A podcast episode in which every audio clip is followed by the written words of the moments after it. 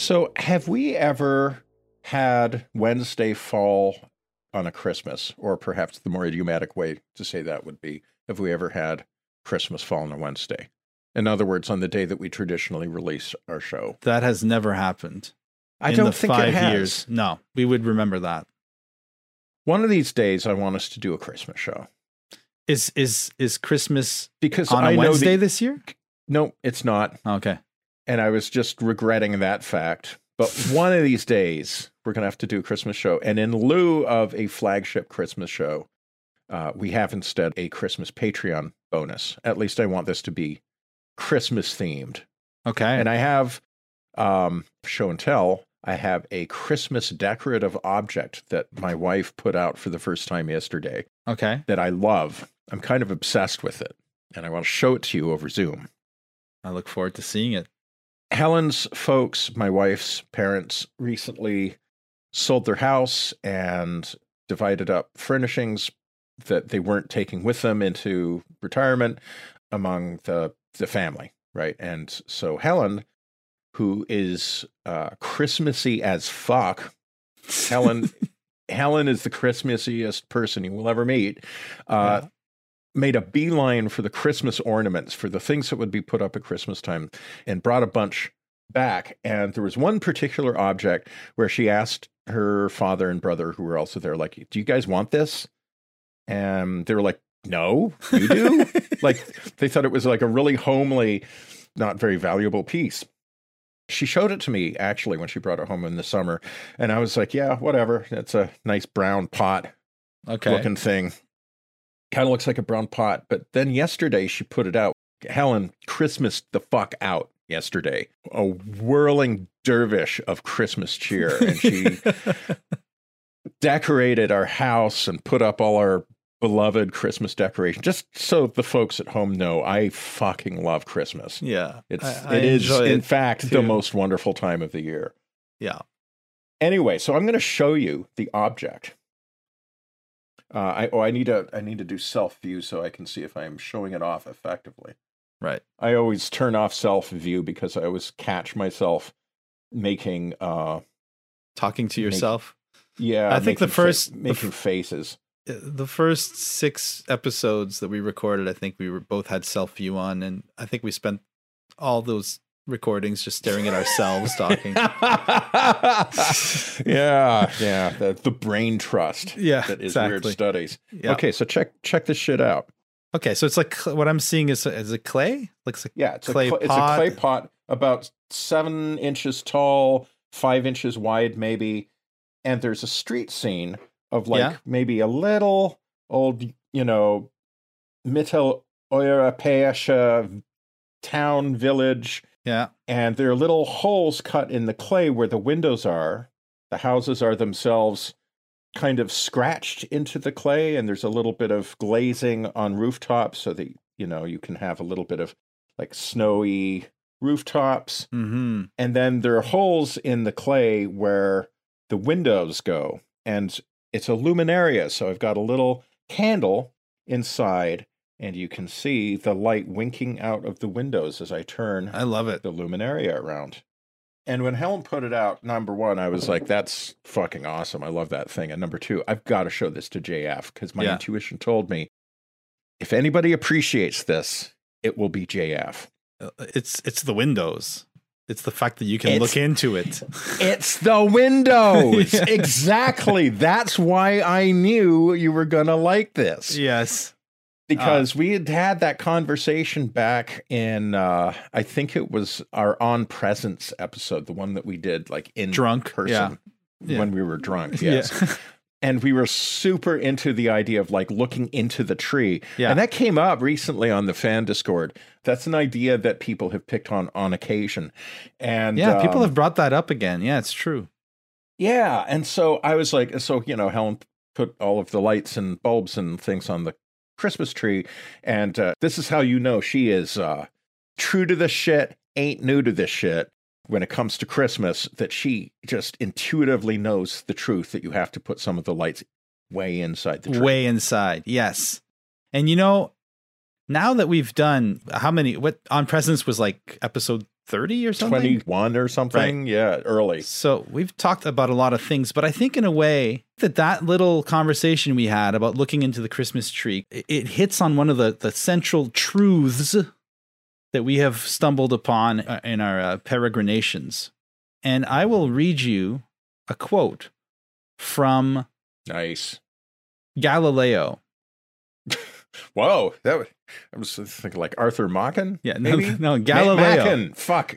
Yeah, Will I ever pronounce that motherfucker's name correctly? you do it on purpose. no. it's a source of constant irritation. This is from uh, an article on Aeon that appeared um, uh, called uh, Small Things. The discovery of a microscopic world shook the foundations of theology and created modern demons. Very cool article by Wow. uh, science historian Philip Ball, British science writer. Um, anyways, at one point, he's talking about the trauma of the early modern discoveries of the microbial world. And one of the things that shocked these people was that God, the creator, had put so much work in things no one would ever see unless they donned strange technological appendages. And so uh, there's a kind of um, theological shock there. And so he, I'm quoting the article now. When Galileo used one of the first microscopes to study insects, he was astonished and repelled writing to his friend Federico Cesi, Casey in 1624 that, quote, I have observed many tiny animals with great admiration, among which the flea is quite horrible, the mosquito and the moth very beautiful. In short, the greatness of nature and the subtle and unspeakable care with which she works is a source of unending contemplation.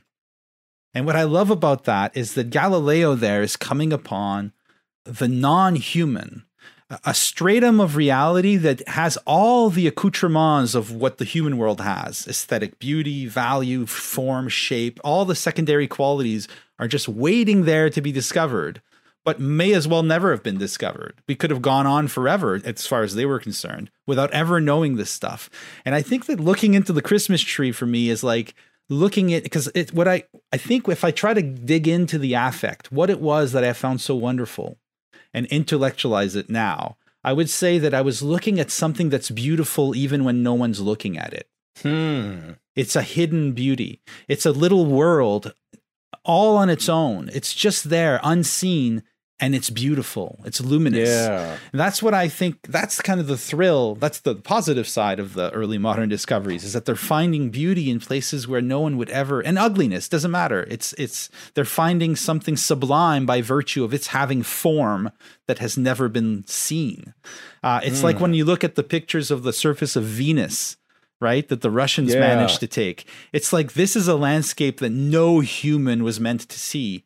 And yet there it is. It's got rocks and mountains and it's got all the stuff you'd expect a landscape to have. It's all set up like a set. Like somebody, some set designer went there and made this amazing place, regardless of the fact that no actors would ever step onto the stage. Unless you inhabit some philosophical worldview in which uh, the actors and the stage are one and the same, that the uh, surface of Venus is enjoying itself. Yeah. Yeah. Well, that's just boring though.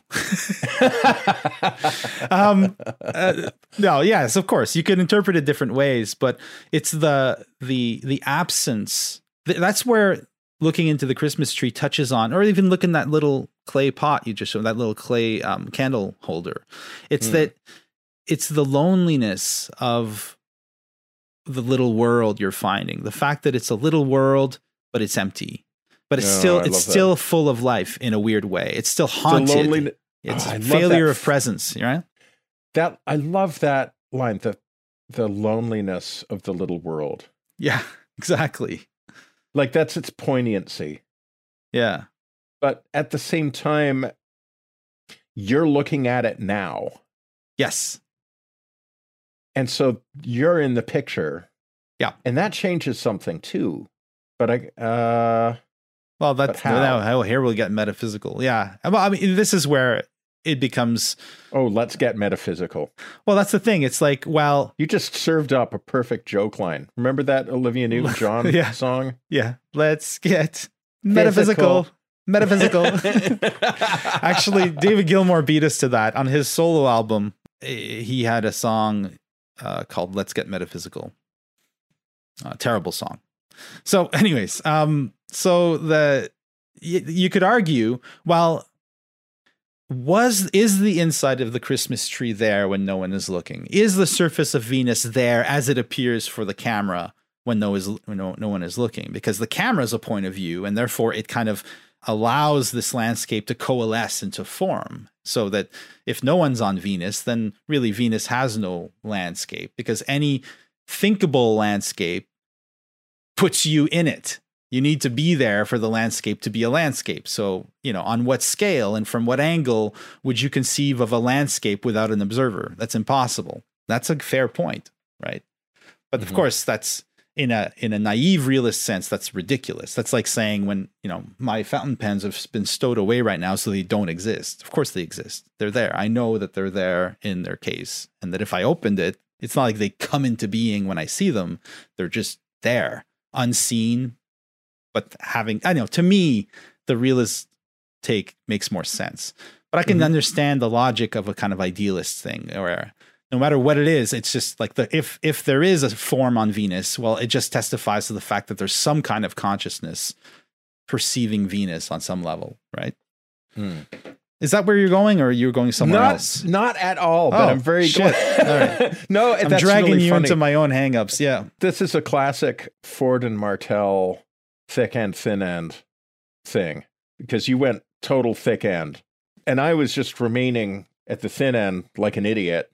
Um, it's not the more it, it's not the more intellectual end. I I, I, I don't think you. I don't know about that. I'm I'm curious to know where you wanted to go. Let's Well, go there. I I was sort of like staying close to the experience. So leaving aside my little candle holder for a moment and thinking about how I feel when I walk through my neighborhood at night, or for that matter, the annex. You and I both have lived in the annex region of we live like a block from one another at different times. with you know. yeah yeah Yeah. so like when my mom lived in the annex neighborhood and i would be out walking after dark This is in Toronto, people. In case, Yeah. yeah. I, I mean it's this is true of any place right but i always found the annex particularly magical because you have these late 19th century houses with their high pointed gables brickwork tall windows usually with some manner of attractive curtain behind them or or whatever uh you know they're nice houses that present a beautiful face to the world and there is something particularly magical i always love looking at the little yellowy orange rectangles of people's windows on a Mhm. winter's night i Yeah. fucking love that and some of the same satisfaction I'm, i in fact i'm just going to say it's the same satisfaction when i look inside the tree or where i when i look at this little luminaria so if you And live if you live in the annex, people, i am staring through your motherfucking windows. Keep your curtains closed. and it's funny i know i'm not the only one. Helen is the same way and uh, there's a great story. James marshall who wrote a wonderful series of children's books about george and martha two Yeah. hippos who are the best of friends. There's one uh, where george keeps peeking in martha's window and she has to tell him off because as she says to him there is such a thing as privacy. Uh, just about every sentence in the george and martha stories has become a running joke between me and helen and we're always talking about how this one line from that story George was fond of peeking in windows. I am fond of peeking in windows and not, I don't want to see what people are up to. I'm not, I, I'm not after some rear window shit. I'm not hoping someone gets murdered uh, or, uh, You're or not a has pe- sex or You're something. not a peeping tom. Yeah. Okay. In fact, I prefer it if there are no human beings visible. Yeah. That's better. Um, and also, I will never stop to look in a window. It has to be glimpsed, Right. and it has to be glimpsed from the sidewalk. You can't take any special advantages. You can't get off the sidewalk and creep up to the window for one thing that's really creepy and wrong. Yeah. Uh, but for another thing, it is aesthetically wrong. Yeah. That's not. Yeah. I know what you mean. Keep you going. can't break your you can't break your stride you can't cheat right these things have to be glimpsed even if there are people in front of the windows you can't be hanging around long enough to know what they're up to otherwise, they cease to become little worlds and they become just another fucking your world. world. They become your Yeah. they, they they're they're brought into your world. And so Yeah. yeah, I totally. Exactly. Yeah, they have to be glimpsed as though they were framed out, like as though they were windows into Yes. another world. Yeah, yeah, totally. Absolutely. And the windowness is key. Yeah. Um, Yeah. And your own glancing participation in that situation. Like when you're walking through a neighborhood full of windows lit up with that buttery midwinter light, that light that is asserting itself bravely against the gloom and darkness of midwinter. Um, you're in that, that's a situation. Yeah. Each one of those windows is a situation, and you're a part of that situation, but you can only be sketchily present. You can it only works if you're a ghost. If you haunt it. Yeah, exactly. Just like it's like uh, there's so there are two windows when you look at the window. There's the the physical window, and then there's the kind of ontological window that you can't you know climb over in order to get to the real window because then you break the spell there needs to be like this it's almost like a, a painting of a window like a Hammershøi painting of an empty room with a window there's the window in the painting and then there's the frame of the painting as such which allows you the distanciation um, you need to see the painting of the window as a little world. So it's like you, you have to it has to be like glimpsing out of your immediate situation into these other worlds. And what's really great is that the the midwinter snowy christmas street right? Like the street Yeah. at that time which is of course all adorned with lights and you have that kind of muffled quality of sound when there's snow on the ground and you're walking into in, it's almost like you're indoors right? It's almost like you're in a gallery Mm. and the houses are presenting you with these other lives these other worlds. And um like you were saying the situation in that moment is its own form of world but it's it's a world that's defined by its proximity or adjacency to other worlds right these, to these little windowed worlds it's almost like you're in uh, a transcendental realm looking into these different little worlds Yeah. I don't know. It's and, and of course because you, you the first thing you said is the street is empty, right? It's an empty Mhm. street. Mhm. If it's super crowded, if the streets there's people milling about all over the place, the spell is broken. It's like Right. you walking down an empty street lined with these windows onto other worlds, some of which are populated, some of which are not. It's like Leibniz's story about the guy who goes and sees that pyramid with all the possible fates of this one particular character, like all these possible worlds in each little cell of the pyramid. I don't know. There's something. Yeah, and I don't know what that has to do with Christmas, but it has something to do with it. I don't know. I really love it. Well, I know. I love this topic. It's it's it does have to do with Christmas, but it also just has to do with little worlds. Like for example, what you see through a microscope. Mhm. Um Yeah. and it's yeah, it's I mean, interesting too. think about- oh, Think about the crèche, right? The uh is that what you call it in, in English? Yeah, So- yeah. yeah. So Yeah. look, we have one of we those. got we got one of those. Yeah, so you've got like the, the, the these little dioramas. My grandmother had a whole little kind of Swiss village that she would arrange around the Christmas tree, Oh, um, nice. and it, it, it, they, all the houses lit up, you know, um, Oh, and, and- and it was really cool. And I love just being in that, just not being in. You can't be in that world. You can just stand above it, like freaking Jack Torrance in The Shining, looking down at the maze and seeing his wife and kids down there, but in a totally different spirit. Uh, you're looking down into this world, and somehow your spirit is projected into it. But like you say, it's only you can only be there spectrally as a kind of Yes. presence. Well, it it's um the charge comes from the separation, which sounds Yes. very it sounds like some kind of sexual voyeurism, but that's not what I'm that's not what I'm after. At least I don't think that's what I'm after. um it's the unslakability of that thirst. It's Right. a, a, there's a yearning for an intimacy with that little world, but if you touched it, it would disappear. If you went up to the window, if you stared too long, it would the, the little world would disappear. Okay, And so like yeah, you can you can never quite get close enough to it. I, I I got it. But, right, and that makes the reason why that's Christmassy. One possible reason is that well, Christmas is about the advent of someone, right? Someone's coming Right. into the world, and um, not until Christmas night or Christmas, well, I guess Christmas Eve, is this entity born. Um, look, my my daughters go to a Waldorf school. It's it's really cool what they do in Waldorf in the first few years of, of your schooling. Like in junior kindergarten and kindergarten, they have these ceremonies. One of them is to reenact your birth. The whole class takes part in it, and it happens on your birthday, on a child's birthday. So instead of just singing happy birthday and giving them a cake, what they do is this thing where they have this poem and they, they reenact these things. And basically, the story is that each child existed as a kind of star among the stars, and each child chose their parents. So that you reenact this moment. So you stand on one side of the thing and the child comes and chooses you. So Fiona, whenever I, you know, we've talked about this before, she's like, I, when I was a star, you know, this and that and the other thing.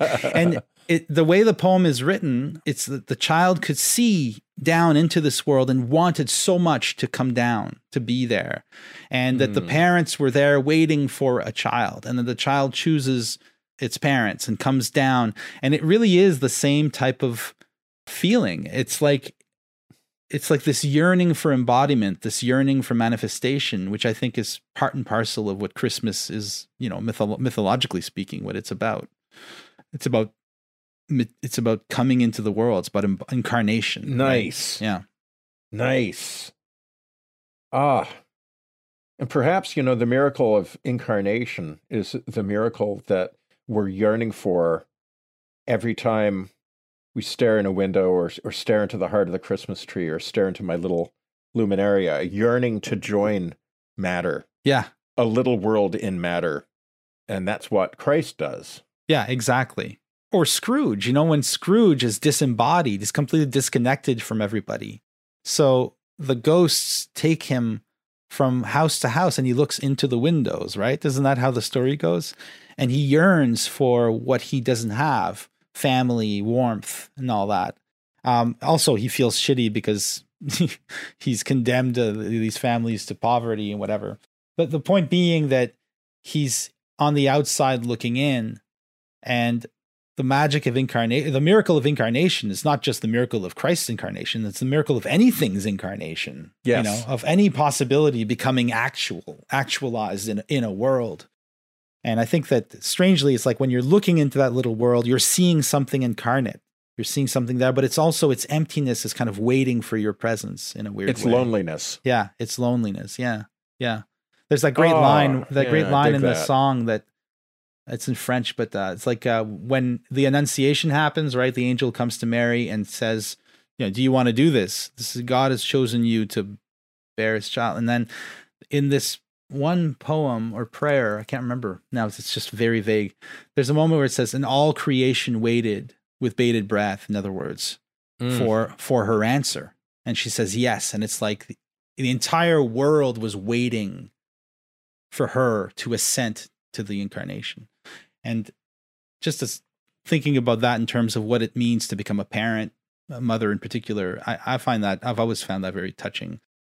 Because, hmm. you know, the gift of existence, you know, it's something. Of course, yeah. some people would say it's a curse.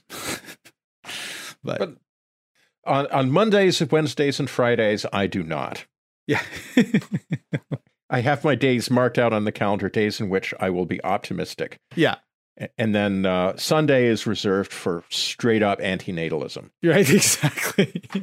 it's like the yeah, yeah, it's like the old uh, pyromaniac who's a volunteer fireman on the weekends,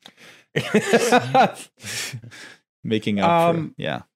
Actually, just to loop back, uh, thinking about that strange irrational yearning, like a thirst that can't be slaked.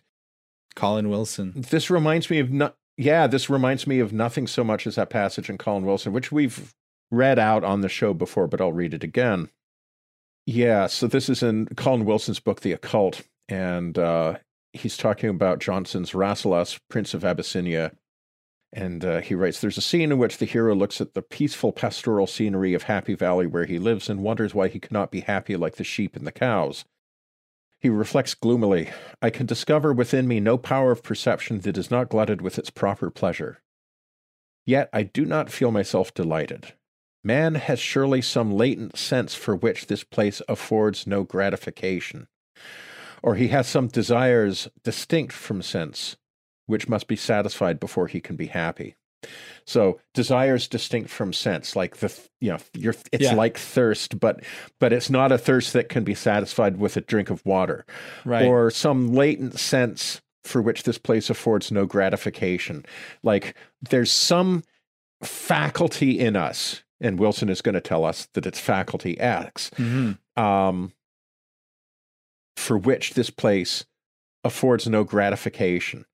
Uh, That reminds and me of a, a line by Ligotti. It's like a the, what is he? He says something like um, the, the the one virtue of this world is its power on certain occasions to suggest another. Like yeah, that. that's good. yeah, That's Yeah, good. yeah. Well, and in such moments, that hidden faculty X wants gratification, but that desire is not requited. So instead, I'm just left with this bizarre thirst. bizarre yearning. Yeah, And Wilson writes the latent sense is man's evolutionary appetite, the desire to make contact with reality. But that is not all. Who has not experienced this strange frustration that comes in moments of pleasure and fulfillment? As a child, I had this feeling about water. If my parents took me on a bus excursion, I used to crane out of the window every time we went over a bridge. Something about large sheets of water excited a painful desire that I found incomprehensible. For if I actually approached the water, what could I do to satisfy this feeling? Drink in it? Swim in it? So when I first read the passage from Rasselas, I understood immediately what Johnson meant by some latent sense, or desires distinct from sense, which must be satisfied before he can be happy. I have labeled this latent sense faculty X. yes. Another example of this is the opening to a talk I heard Erik Davis give on the imagination. Uh, very cool talk. I can't. I'll try to find the link and put it in the the notes for this Patreon extra. But he starts off by saying that one of the things that's that have always kind of ensorcelled him or fascinated him were, you know, distant vistas of beauty, right? Like you're seeing a sunset or a mist on a mountainside, and you look at it and you yearn to be there, to go there, but you know that if you went there, you you wouldn't you would never find it when if you were in it. You have to see it from a distance to be Mhm. to be in it. Yes. And you can only be in it in a kind of spectral sense. And that is something that is very mysterious, very hard to explain, like from a biological evolutionary perspective. Uh, you could. I mean, Freud would say that, oh, well, Colin Wilson was just yearning for the amniotic fluid of the womb. He wanted to go back to the great mother or whatever. Um, yes. which is uh, okay, but why do we want to yearn to get there? Like, you know, uh, why not yearn to get to, you know, I don't know, the pub instead? It seems to me that to, to reduce it to that would be to mistake the symbol for what it the symbol is evoking, which is a, Right. exactly what Colin Wilson's getting at. Yeah. Uh, I had a thought there for a second, and now it's gone. Fuck. Oh, well, we owe it to ourselves. You have to be using a certain word right now that you're not using. The word is I don't know. What is the word? your word is um Oh, tor, tor, tor- te- go on say it. uh, te- testudinal? testudinal. And mine was Yes. uh i don't even know how to pronounce it. Caprine? Ca- ca- caprine? Caprin caprin Caprine? caprine? Cap Caprin? caprin? Uh, goat like yeah. So we've used Uh, them without any context. I, I- I'm looking this. Uh, caprine. Caprine right is pronounced caprine. Uh, yes, I, I swore before God that I would use the word testudinal yes in our next episode, which is the episode on Sunn's life metal that we recorded yesterday and that will be coming out in about nine days. Um, and I have broken my vow before God. yeah and i committed to using caprine i didn't really commit to that but Well- I, I, I you know b- i think you should use the word testudinal but at some point we should- we need to find a way to use the word the the, the new word the neologism transtestudinal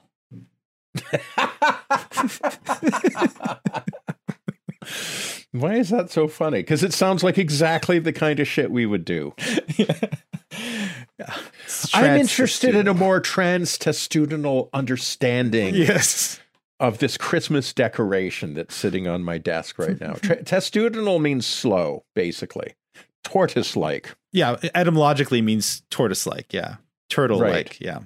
Yeah. Um, and I do feel like it's not enough just to be talking about the word that I should be using it in a sentence. The clear opportunity afforded by talking about Sunn's life metal is to talk about the testudinal pace at which those song structures unfold. It was right there. It was right there for you, and you failed. and I failed. And But- now I have to use it organically in the present context.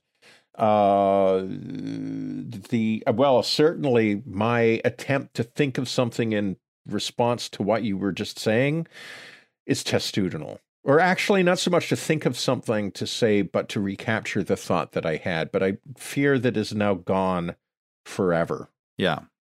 I wonder if those ideas ever come back. Like they come back, you don't recognize them, you don't know that you've already had that idea. I mean, that happens to me all the time. Uh, as anybody who knows me is aware of, because I have a tendency to repeat my anecdotes in a most annoying fashion. But uh, no, that's not true. You know, my daughter, bless her heart, is very good at telling me when she's like, "You said that, Dad." So she's very honest about it. Yeah. Uh, but other people are not, and so I have learned to recognize a certain glint in their eyes, Okay. When Uh, you uh, or or a lack of a glint, sort of a dullness, the opposite of a glint, really, as they as a little part of them dies inside. Hearing me talk about the luminaria for the fifth time, right, right. and it wasn't that interesting the first four times. and my anecdote winds on in testudinal fashion exactly. towards a caprine conclusion in which a goat mysteriously Yeah, appears exactly. at Or- the end of my anecdote. or your your interlocutor just like charges you and like headbutts you minotaur style. You've said it already. Bonk! How many times? You know, but there is an opportunity for you for you to use testudinal. It, it would be if you recorded the intro to the metal to the life metal show. But It's it's, true. my it's my turn, and I don't want to steal your word. oh, you can steal my word. It's Yeah. it's the people's word now. Right. It belongs to the people. Remember. I remember. I remember it. I remember the thing. So what was it? I mean, now it's going to be so disappointing, but I was just amused by this. Um, you know what nation on okay, what's the Christmiest Christmassiest nation on earth? Who which national people gets the most sentimental about Christmas? Who do you think that would be? I don't know. In this day and age, um, I, I- I would guess it'd be a, a British uh, in the British Isles. yes, Bingo. Ireland, England. The English Yeah, and perhaps also the Irish and Scottish and Welsh, but certainly the English are very sentimental about Christmas. Yeah. And the English love a Christmas special. right. As we are recording a Christmas special, um, not entirely on purpose, but it seems to have turned into that. Uh, this seems appropriate. So, like, Helen and I have been watching a show called The Doghouse UK, which is on HBO Max, and it is a reality show about an animal rescue center, and the show is just them taking dogs in, rehabilitating them, and finding them homes. And I love watching this because I love dogs. It's a sweet show. It is uh, like a relaxing half hour of watching TV with my wife before we go to bed. And apparently, it's very popular in the UK, as well it might be. I can think of no people on earth more sentimental about dogs than the English. And from a certain point of view, then it makes sense that we are going to have a Christmas special edition of the Doghouse UK. Now, the thing is, you know, like any number of shows that are filmed in the UK have Christmas specials because the English do love themselves a Christmas special. I recall the last season of Ted Lasso had a Christmas special plonked in the middle of it, and doubtless more examples will suggest themselves. But when the English do a Christmas special, it's like being hosed down from a, a fire hose, from a high pressure hose, or maybe like one of those power washers. It's like being hosed down with Christmas. You're just getting Christmas full blast. Right. It's just a whole mess of, it's a farmer's grip of Christmas. right. And also, the thing is that when there's a series, they plan for a Christmas episode, and that has to be part of their whole schedule, their shooting schedule. So, inevitably, they end up having to shoot the Christmas special like in August or September or something. Mhm. And so, the Doghouse Christmas special, everything, every available surface bedecked and bedizened with tinsel, snowflake shaped cutouts, with Christmas and big puffy letters and red, green, and white. Like everybody's wearing ugly Christmas sweaters. The dogs are all wearing Christmas sweaters. And um I uh I respect that. I respect the intense Christmassiness of that, Mhm. but it's also uh Gaudy. it's it's beyond gaudy. Yeah. It's it pushes through into the weird, if you ask me. Because partly because we're seeing all of the exterior shots are in green, leafy, temperate, like right. they're Christmasing the fuck out, and it's like all green and leafy outside. and so it there's just this weird surrealist repositioning of Christmas. Like the insistence on Christmas. It reminds me of how in David Lynch's films, like he is often going for a grotesque touch by having somebody make an extreme face, Yeah. like Donna's crying face when she learns that Laura Palmer is dead. Yeah. Um, but then he will hold that for longer than another filmmaker would. Mm-hmm. Will just hang out on that grotesque expression, which held for a second just conveys grief. Held for like 10 seconds or something Yeah. conveys, I don't know what, Becomes something, something Lynchian. else. Yeah. Yeah. And I would like to nominate the Doghouse UK's Christmas special as a capital W weird Christmas special because they're making a, a face of Christmas cheer, literally and figuratively. But the whole show is like a face twisted into a rictus of compulsory, Joy. industrially manufactured Christmas joy held at the length of 40, 45 minutes. and it's weird.